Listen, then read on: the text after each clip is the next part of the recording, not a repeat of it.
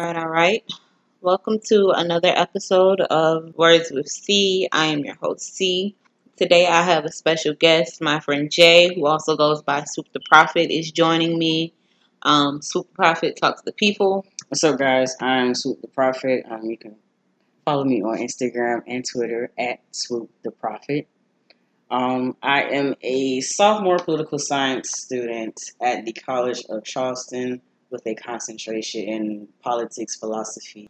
Um, today's topic is actually one that kind of veered. Initially, we were going to talk about how, you know, it's not your job to bring to fruition the people, the perception of you that people create in their heads or the version of you that they've created for you to be. Um, we're still kind of going to stay on that path, but today we're going to talk about expectations versus reality. So, I feel like a lot of times we as people create an idea of who someone should be or who we want someone to be in our heads.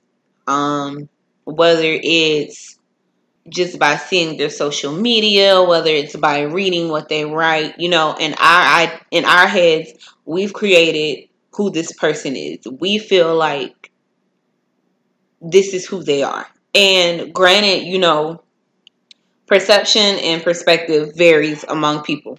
There's no two people in the world who are going to look at you the exact same way. But I also feel like there's a thin line between your perception of someone and creating a false reality. Um, I feel like one of the greatest expectations you can have for someone that also will never hurt you is genuinely knowing that person and expecting them to be who they are, nothing more, nothing less. Once you get to know somebody, you know, you know what to expect. You know how they are, and that's just it. Like bottom line, no more, no less. They can surprise you, but that's really it. Versus you setting these standards for somebody that you really don't know, and then in the end being disappointed by something that you initially created yourself. Um, yeah, definitely. Just to piggyback off you, um, a lot of the time we rush into things and we again we have these expectations that we have for a person. And once that honeymoon phase is over whether it be a platonic relationship or a romantic relationship we realize that that person is in no shape or form the person that we expected them to be. And it really gives us a reality check. And then sometimes we have a tendency to blame that person because they didn't meet our expectations but we can't fault that person because they're being who they are. They're being their genuine self. We have to blame ourselves for having this misconception in our mind. I think a lot of times even even beyond the scope of like you not knowing somebody. Like you mentioned the honeymoon phase. So I don't care what's going on. Every relationship has a honeymoon phase, Definitely. be it romantic, be it a job, be it a platonic relationship, be it a business relationship, you know, every everything has that stage where you're just oh so happy and you just you're excited and all this other stuff and then mm-hmm. further down the line, you know, it kind of fades. I think a lot of times we get blinded by what could happen. What could happen or the idea of something mm-hmm. like and it's it's so exciting for you. And the possibilities are limitless but at the mm-hmm. same time you know you're not realistically taking a moment to sit down and observe and and be like okay this is this this is that this is that you know? And in the end like you said you you're disappointed. When you create these false realities, you also create this idea of how things are supposed to go in your mm-hmm. head. And that does not always work out. Like, you can have this whole fairy tale ending in your head, and life is like, I mean, it's cute and all, but life will throw you a curveball. That ain't finna happen, kid. Right. You know what I'm saying? And people don't understand that. People think that what I have in my mind, it's going to manifest. And while speaking things into existence is a real thing, it's not always going to work out in your favor. And you have to realize that you can't force anything to happen. And even going back to the whole honeymoon phase, with I'll even give an example of my job. When you first start a job, or when I first started my job, it was like, oh yeah, this is gonna happen. I'm gonna love my coworkers. I'm gonna love my boss. My pay is gonna be exceptional. I had this whole financial plan ready to go. and, then life was like, LOL. Right. Life was like, fuck no. This is what's about to happen. And it humbled me. And a lot of people don't even get humbled by their situations. They take that shit and they bring it to the next situation and the next situation and the next situation. So they end up in a cycle of disappointment. And it's really going just going on a tangent. It's turned into a generational curse because everybody has these false realities, but nobody knows how to fuck to get out of them and think for themselves and think holistically. So they're not cursing themselves to damnation of sadness. I don't even just doubling back on something you mentioned. I think you talked about how before you said everybody has the honeymoon phase. Um, you talked about how life will definitely humble you. Now, I feel like when you have these these expectations, you know, and I'm not in no way, shape, or form saying that expectations are are wrong to have because that's very unrealistic. You're going to Mhm. have expectations. No matter what. I feel like there's a fine line between having expectations and then accepting something for what it really is. Mhm. And when you, matter of fact, it wasn't humbling. It was what you said about manifesting. When you try to, because I'm not, I'm not gonna. I agree with you to an extent. I'm Mhm. not gonna say everything you want doesn't manifest. Right. I feel like a lot of the times we as humans have this this idea in our heads like this is what I want. And a lot of times it's given to us to make us see okay that's that's not really not what you want. And I feel like I can only speak from personal experience. There was a time period where I was involved with someone and I was praying for all these things and I Oh, yeah. wanted all these things but I was praying for all these things from that person. Mhm. I had all of these expectations that from that person. You know, I didn't want it to be anybody else. I didn't want it to come from anybody else. I wanted all of this in that one person. And I feel like for me, that was a wake up call. Like, you can never force somebody to be who you created in their head. And another thing I feel like aligns with that is potential. Yes. You always oh, see the, The potential, potential. and Oh, who people could be. on. And that's not wrong, but you cannot base everything off of the potential because you seeing the potential in someone and someone using that potential are two completely different things. Exactly. You seeing someone can potentially turn around and be this amazing person. They can be compassionate, they can be loving, they can be caring, they can be this, they can be that. But if they are not willing to put in the work to be emotionally Available. available. Like they're not putting in the work to be emotionally available. They're not putting in the work to communicate. Like regardless of the nature of you guys' relationship, you can't make that happen. You can't force this person to elevate to a level that you feel like they're able to achieve if that's not something they want to achieve. If somebody is content and being stagnant, that's where you have to leave them. And I feel like a lot of times people are not willing to accept that. People are like, all right, I know you can do better. I know you can be better. I want you to be better. What about what they want? If they're happy where they are, why you're beating a dead horse, literally. And I think a wake up call for people needs to come where it's like you're trying to be this into that person. They might just be a mirror reflection of what you need to do for yourself. I feel like everybody is definitely a mirror reflection. I don't care how you cut, Yeah. slice, or dice it. Everybody is always a reflection of you. Like for me personally, I had a wake up call actually a few days ago. You know, I am 22. I'm 22 years old, and I I won't even say recently. Within the last, well, recently actually, within the last year and a half or so, I realized that I attract emotionally unavailable people. Girl, me too. I attract some of the most emotionally unavailable people. And, you know, the other night I was laying down and I was like, you attract these people because you are emotionally unavailable yourself. Let me tell And you, it's Twitter. Twitter is a bitch because I just saw that on Twitter and I was like, you're not gonna read me for Phil. It's not, but it's not even me being emotionally unavailable as a as a whole because I've done some work, but nobody is perfect. There's always work that can be done. For me, you know, a reality check is yeah, you're you're emotionally available when it's conducive to you. Exactly. I am emotionally available as long as it is conducive to this fairy tale that I have planned out in my head. As long as mm-hmm. it is conducive to, you know, my plan.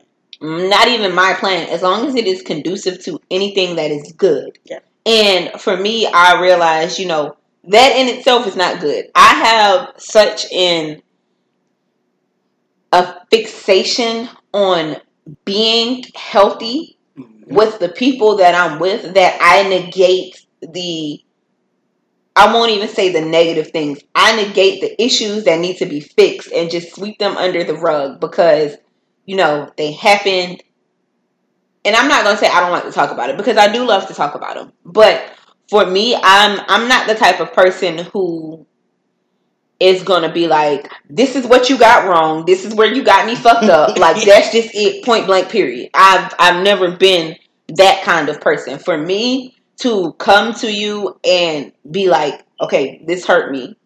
This is how I feel. place of humility. This is what hurts. You know, this is what's bothering me." For me, that's a place of vulnerability. And not only is it a place of vulnerability, like I have already had to talk to myself three or four times because in my mind, it's either going to be taken the wrong way, Mhm. it's going to be dismissed, or it's just going to create a landslide of issues. And I hate that. I hate it. I hate it. I hate it so bad. That's a generational problem because with just generation, every time you try to bring up an issue that you may have, whether you bring it up in the nicest way or the not so nicest way, people always take it and they run with that shit. Like, I understand we have one issue, but then you bring a multitude of issues that may or may not be applicable to the whole situation, and it starts this whole fire of why the hell didn't you speak up when you needed to be? And it goes back to your um what you were saying about being vulnerable. People take that vulnerability and they run with it, and that causes again a landslide of emotionally unavailable people. All you're doing is creating a multitude of people who are not going to treat each other as they should be treated. You're creating an endless possibilities of disappointment. Um, me personally, in my book, I talked about how how I observed a lot from my parents' relationship. Like, there's just this one segment, you know, I talk about how my parents had me in high school. They were, you know, seemingly young, got married, the whole the whole nine yards. And once again, my parents got married young, so you can't expect somebody to no, not even to be the same. You can't expect them to have it all figured out how to have that great marriage, that great family. My parents were teenagers. They were literally 17 and 18. Oh yeah, they, They were young, you know. So, um, one night when I was thinking about that, I actually realized, you know, I've always said I I personally cannot date anyone like my father. I love my father to death, but I just I know me, Mhm. and I I would not date anyone like my dad. But in the same breath, you know, me trying so hard not to be in a relationship with someone that's like my father. end up with somebody just like No, I've turned into my mom. My, you know, when you when you hurt somebody, they build up all of these like defense mechanisms. And Oh, yeah. my mom is one of the strongest people I know. Shout out to her always. Hey, Um, but my mom also is very very independent my mom always has been very independent my mom has always been a if it needs to be done like i may ask somebody to do it but at the end of the day like i'm gonna do it and that's gonna be it my mom has always been that person for us and my mom and i talked matter of fact before i published my book one night my mom and i talked my mom is 39 years old and she is learning how to not be so independent. She's learning how to allow other people to to help out or to lend a helping hand without feeling like it's something that you're going to have to pay for in the end. And you know, me being 22, like this is solely speaking on romantic relationships. I have always been a very independent person. Not because I had to be, but because that's what I saw growing up. So, you know, at the end of the day, I'm going to do it by myself. Or if I have to call on anybody, I'm going to call on my mom because that's who's always been there when I when it wasn't me, when I couldn't. You know, um and I am recently within the last 2 years getting to a place where you know, I'm like it's okay to be vulnerable. It's okay to to show the sides of yourself. It's okay to ask for help. It's okay to, you know, let people know, okay, this is how they make you feel. Now, in the same breath, that scares me because I have been in several situations where I feel like I'm I'm telling you what's bothering me. I'm telling you how I feel. And for me, like I said, communication is a big thing. So if you come to me and you tell me, this is how I feel, this is what's bothering me. Me, I'm going to to try to figure out what we can do to to reconcile that, what we can do to get to a place where we both feel like okay, we're good, we're in a headspace. And I shut down very easily. I do not take constructive criticism well at all. I never have. But getting to a place now where I'm understanding there's a difference between constructive criticism and and somebody just attacking you. And learning to differentiate the two, not only learning to differentiate the two, but learning teaching myself not to shut down when that happens because it does not help either of us. In the same breath, for me, when it comes to me talking to other people or me, you know, bringing up what's bothering me, you know, I feel like I have the expectation of of reciprocation, and that that God. often bites me in my ass because the amount of work I've done is not always in alignment with the amount of work someone else has done. Just because I don't shut down, I can't expect somebody else to not shut down. Just because, you know, I don't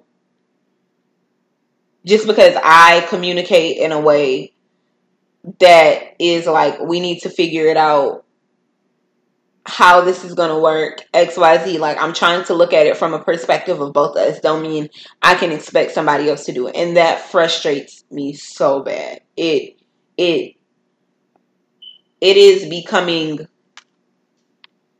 i would not say the plight of my downfall but in this like particular area in my life it's becoming a lot for me.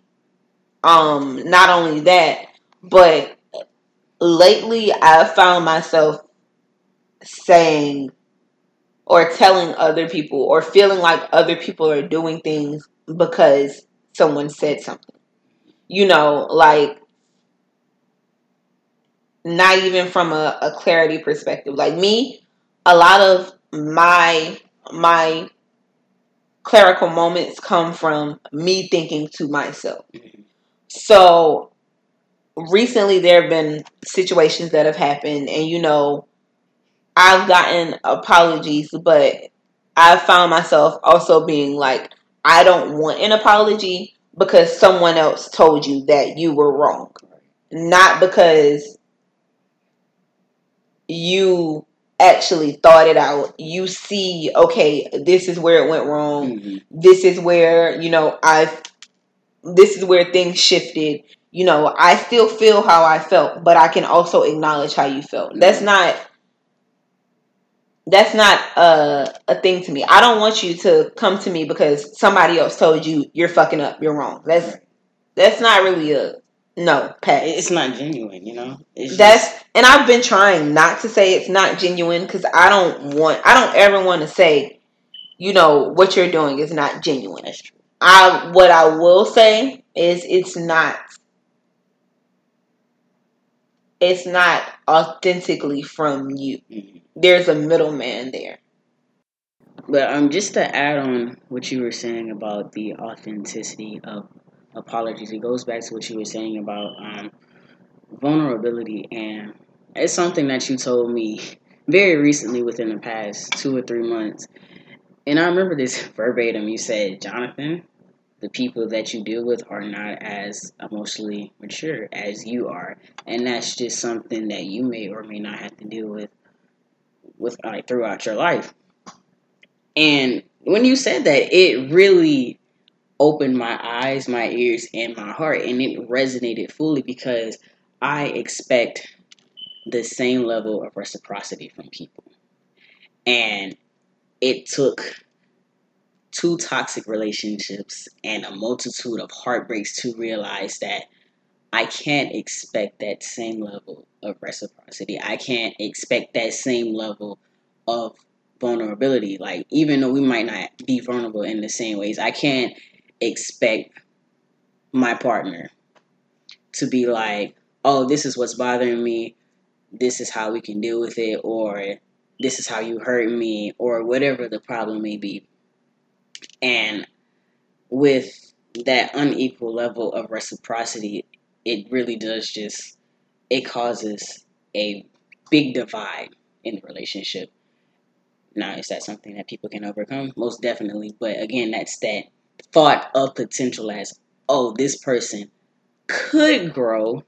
They yeah, could it takes become. whether they're actually willing Yeah. to put in that work to overcome whatever it is. And sometimes we have to realize that we can't, we're not going to be that person that the other person is going to grow for. I don't even think it's a thing of of being the person somebody will grow for. I feel like that is giving yourself a lot of credit. Um like just the word choice in that like this person is willing to grow for me. I feel like that is giving yourself a lot of credit. I feel like But that's the expectation that a lot of people have. They're like, oh, I'm with this person, and I feel like they're going to change because I'm with them. yeah, and once again, I still feel like that's giving yourself a lot of credit. Like Yeah, but that's human nature. you need have to be thing. like i'm it's not that i'm i'm the person that this person is going to grow for or going to change for you know this person is not at a point in their life when they're ready to grow they're not at a Mhm. point in their life where they're ready to change you know i can sit here and give you all of the encouragement i can plant all of the the seeds for you to grow Mhm. or for you to embellish. But in the same breath, if that's not something you're ready to do, it's not going to happen. That's like me taking my black ass outside and putting seeds in the soil, and it's winter right now. It's it's not the season for that, you know. It's that it's just not their season. And I think that's a level of maturity that a lot of people haven't even gotten to because people think, oh, there must be something wrong with me because this person won't do this, this, this, and that. And that goes back to you saying that you want to credit yourself, but you also can't blame yourself for the person not wanting to grow. Yeah, that's. I feel like a lot of times we take on this this guilt Mm-hmm. of I wasn't enough for them to change, or I wasn't enough for them to do this, or I wasn't enough for them to do that. And that's never Never really, that's never our guilt to take on. Like, everybody, as cliche as the saying is, everybody that comes into your life is for a reason. Mhm. A lot of people, as we said before, are mirrors of things you need to work on.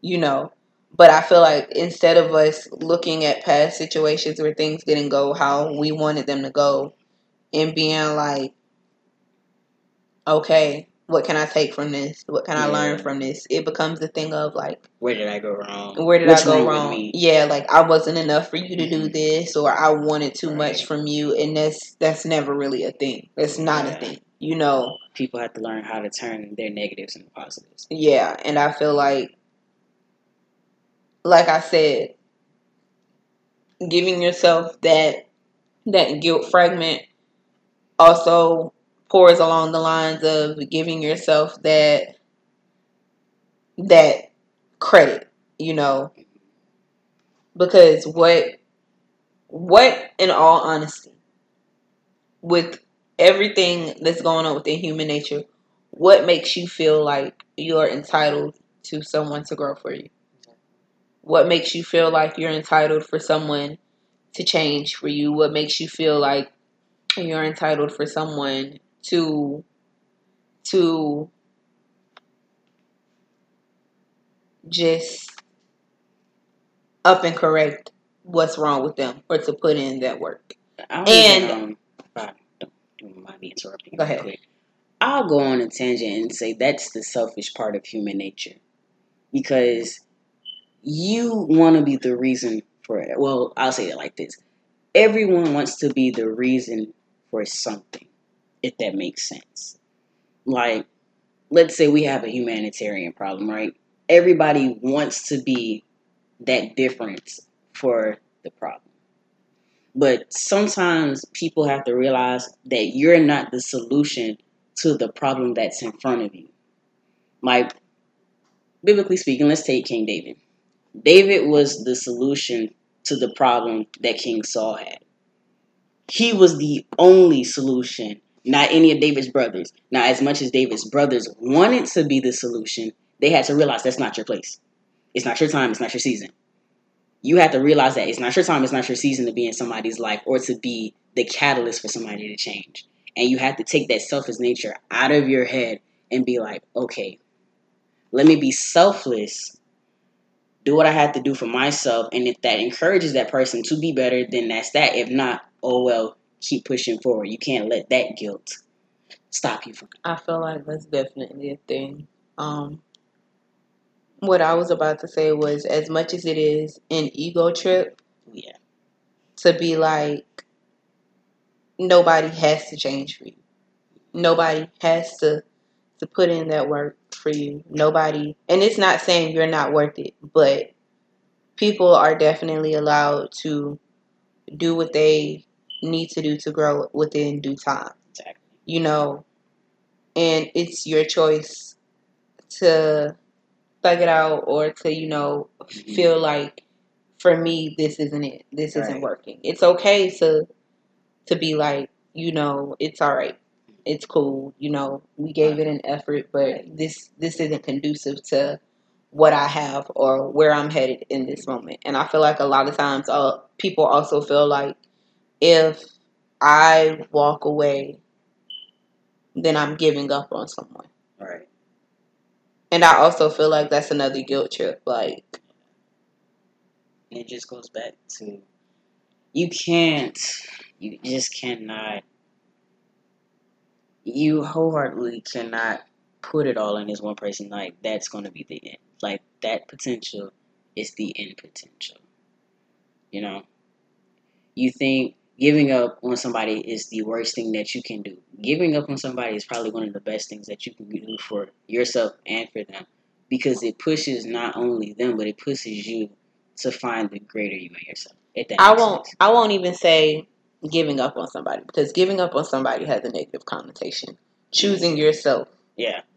Now, choosing yourself isn't, it has a, a negative connotation because people be like, oh, that's selfish. Especially in this generation, it's it's very common to think that, oh, because you put yourself first, then you put yourself on this pedestal, which people have a problem with. People but that's not necessarily. Uh, I feel like a lot of times we need to learn to separate like people choosing themselves and being selfish because Exactly. People people choosing themselves is so it's very very you know it's conducive to them Mhm. i feel like a lot of times we like to throw out the word selfish when it's not Mhm. conducive to us like i wanted this and you instead chose to do what you wanted to do so Mhm. that's selfish Oh yeah. i feel like people have given that a negative connotation or given it a manipulative connotation because Mhm. you didn't do what I wanted to do. I'm going to make you feel bad about it and I'm going to call you selfish. And that's selfish on their own part. That's selfish on their own part, but people also won't get that. Of course they won't. But I feel like this generation, a lot of people, They're starting. Mhm. I feel like a lot of people have a fixation on being the victim. A lot of Oh, people yes. have a fixation on being the one who was done wrong. It's you know, and that's that's not a thing. Even me personally, like I had to sit down and tell myself, like, all right, you know, everything that goes wrong is not always somebody else's fault. Like, Mhm. what did you contribute to it? Oh, I had that big epiphany too.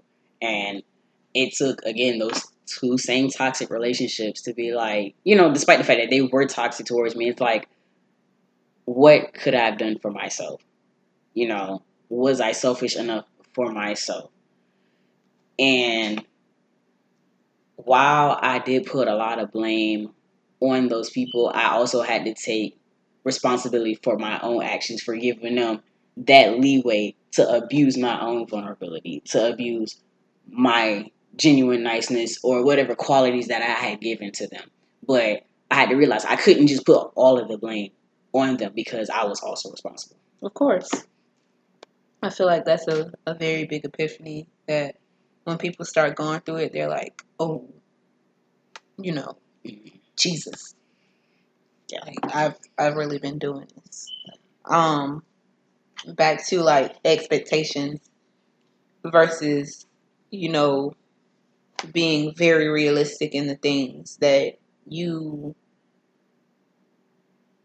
you are going through or you're seeing.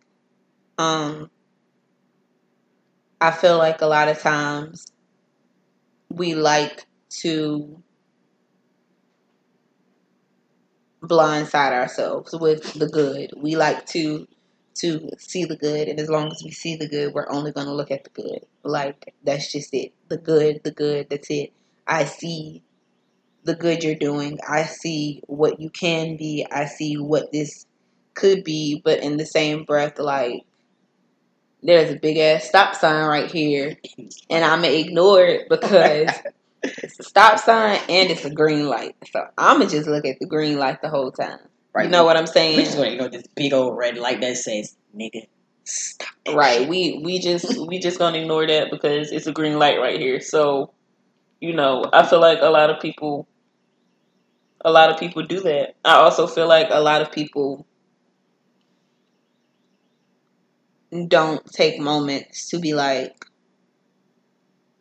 okay, going into this, what are because a matter of fact, um, Jelena told me something the other day. Jelena was like, you know, when I get involved in relationships, I'm I'm very honest. I let them know like these are my flaws. These are my flaws. These are my traits. These are things that I have. These are problems that I have, but I'm working on them. That's so crazy because um, the last person that I ended up really, really liking and really having a huge crush on, um, one of the first things that she asked me about two or three days into us talking was, um, what triggers you? What are your traumas? Like, what's hurt you the most? And when she asked me that, I, I was taken aback. I was like, wait a minute. I was like, I had never. That's not a common question. It's not. And it made me like sit back and realize that here I am talking to somebody that actually gives a shit, gives a flying fuck about what the hell I've been through. Mhm. And actually wondering what's caused me to be the person that I am today.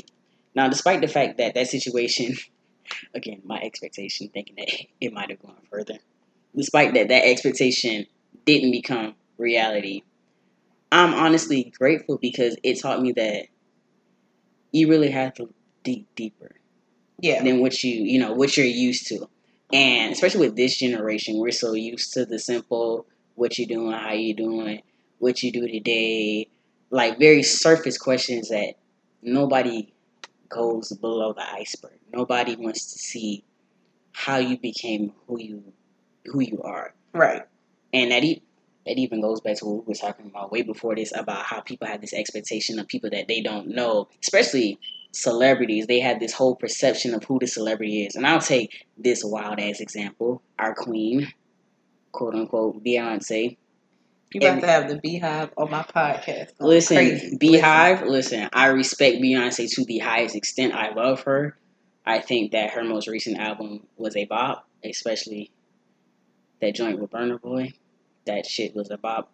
But people have this perception of Beyonce, and while Beyonce has been very much so closeted the majority of her life, people take the little snippets that she's put out, especially like the most recent documentaries, and they think they know the world about her. And that's not the case. And I'm not about to say I know Beyonce better than y'all do, because I don't. Right. But you can't continue to have this expectation, and then when Beyonce does what she does, you get mad because she didn't do what you thought she would do. That's definitely a thing. And I think stan culture has become a huge culture because now we stand all of these celebrities that we think we know, and we. I wouldn't even say idolize them. Some people do idolize them, but we have this big pedestal of, oh, I know this person, so let me be like them. Let me have these expectations, and when they fail it, it's kind of like, damn, what the fuck? Like a strong, damn, what the fuck? Not even not even talking about celebrities. I'm gonna take a moment to just go back to in the beginning. I mentioned the best expectation you can have of somebody is to be authentically themselves. Um, and then, well, getting to know them and then expecting them to be authentically themselves. I feel like a lot of times we, I'm gonna go on a romantic aspect. On, We we find these people and we are not attracted to them. We're infatuated. Oh yes. We are very much infatuated Oh with them. We're infatuated with the idea of them. Oh, it hmm.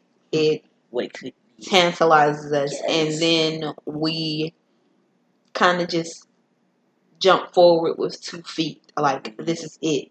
This is where I am, and down the line, you're looking like this is not the hell I signed up for. Mm-hmm. Like and this wasn't on the gift wrapping. Right. None of this was on the And the it's- manual. It's crazy because the universe will put red flags right in, in front, front of your you face. because you're so but because you're mm. so blindsided and you're so infatuated it's it you don't see it Yeah. for you it doesn't resonate it doesn't add up to you and i think that that's that's absolutely crazy you know but it's also a wake up call. Mhm.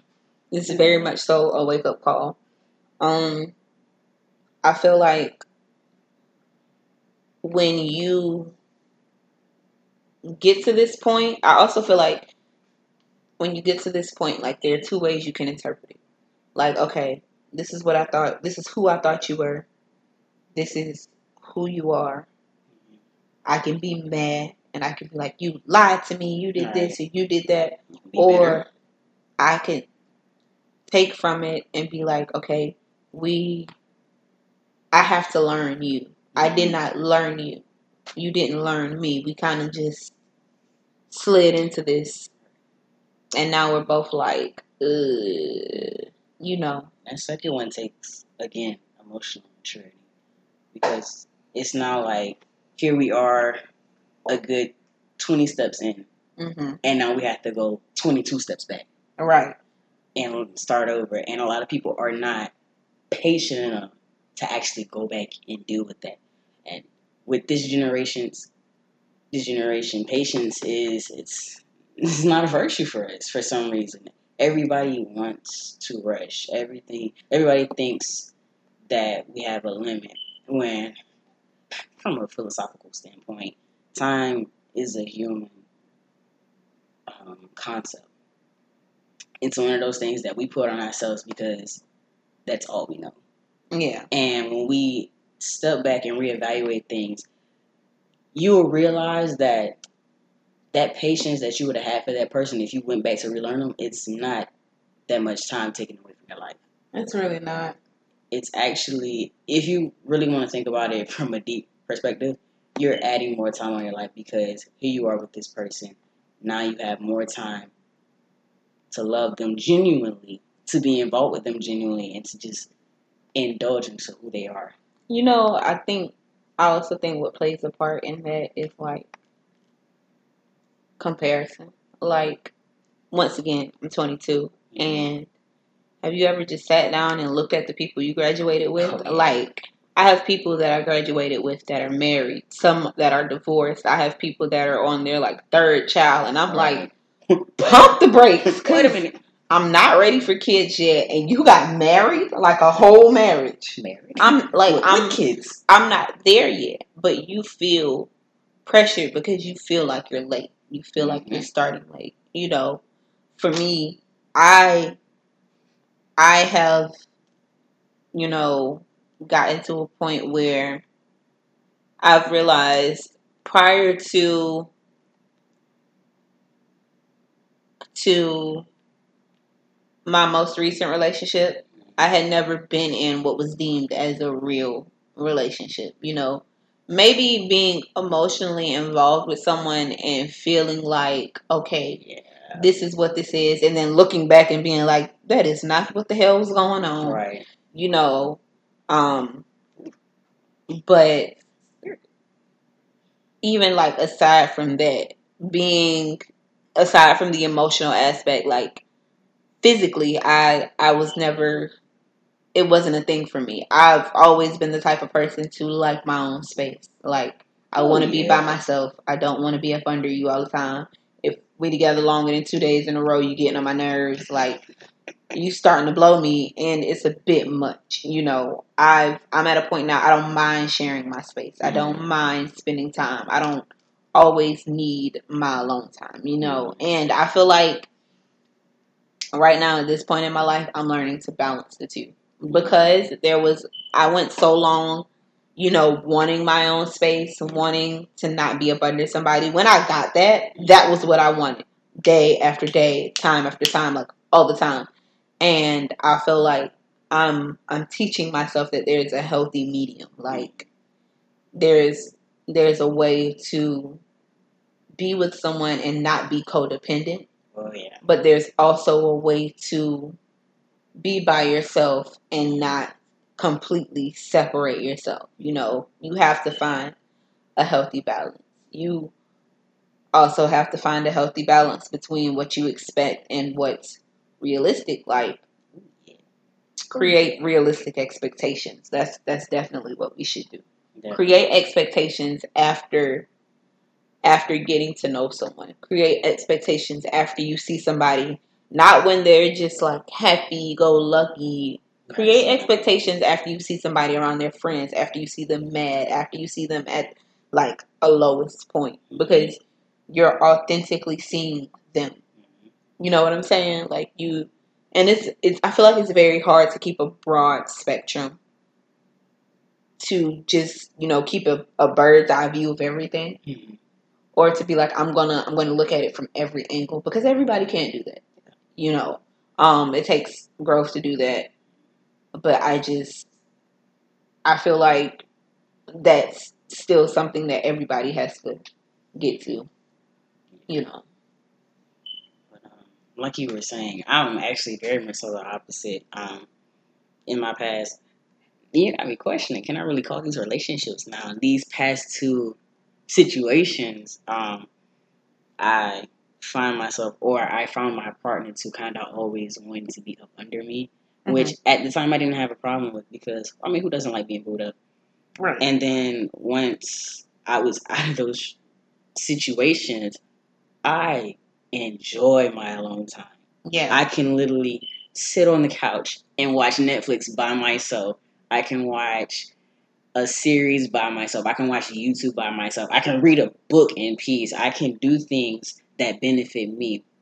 And that's not to say that I always want to be alone, but instead of having that that partner time with a romantic partner. Now I'm spending that time with friends, or I'm out hanging with my organization on campus, or I'm out working with my political campaign.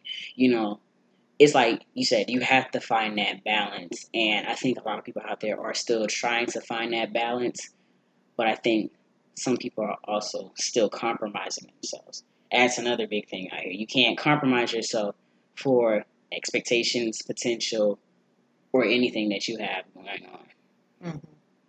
And we had a, we had a conversation about compromise very recently, about a week or two ago.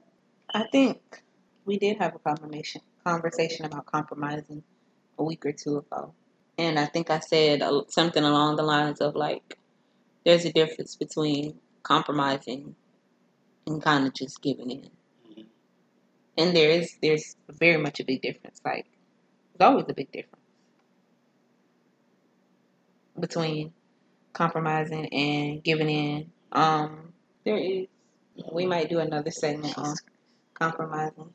Oh, my sweet people. Um, my lovely people on Words with C's. Today's word is compromise.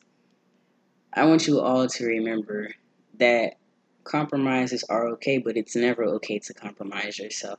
You are an anointed, beautiful human being on this earth, and who are you to compromise yourself because of expectations and potential that you have for another person? You have to remember to put yourself first. It's okay to be selfish for yourself, and don't let anybody else tell you any different. Um, I want to thank Swoop for joining me today. You know, let the people know where they can find you. All right, you guys. I am on Instagram and Twitter at at swoop the prophet. That is at S W two O's P the prophet P R O P H E T. And you can also follow my brand on Twitter. It is at the Book of Swoop. That is at the Book of Swoop. And my book, Culture Talk: The Politics of Being Young and Black in America, is on Amazon for seven ninety nine. You can grab your copy and then hit me up if you'd like an autograph.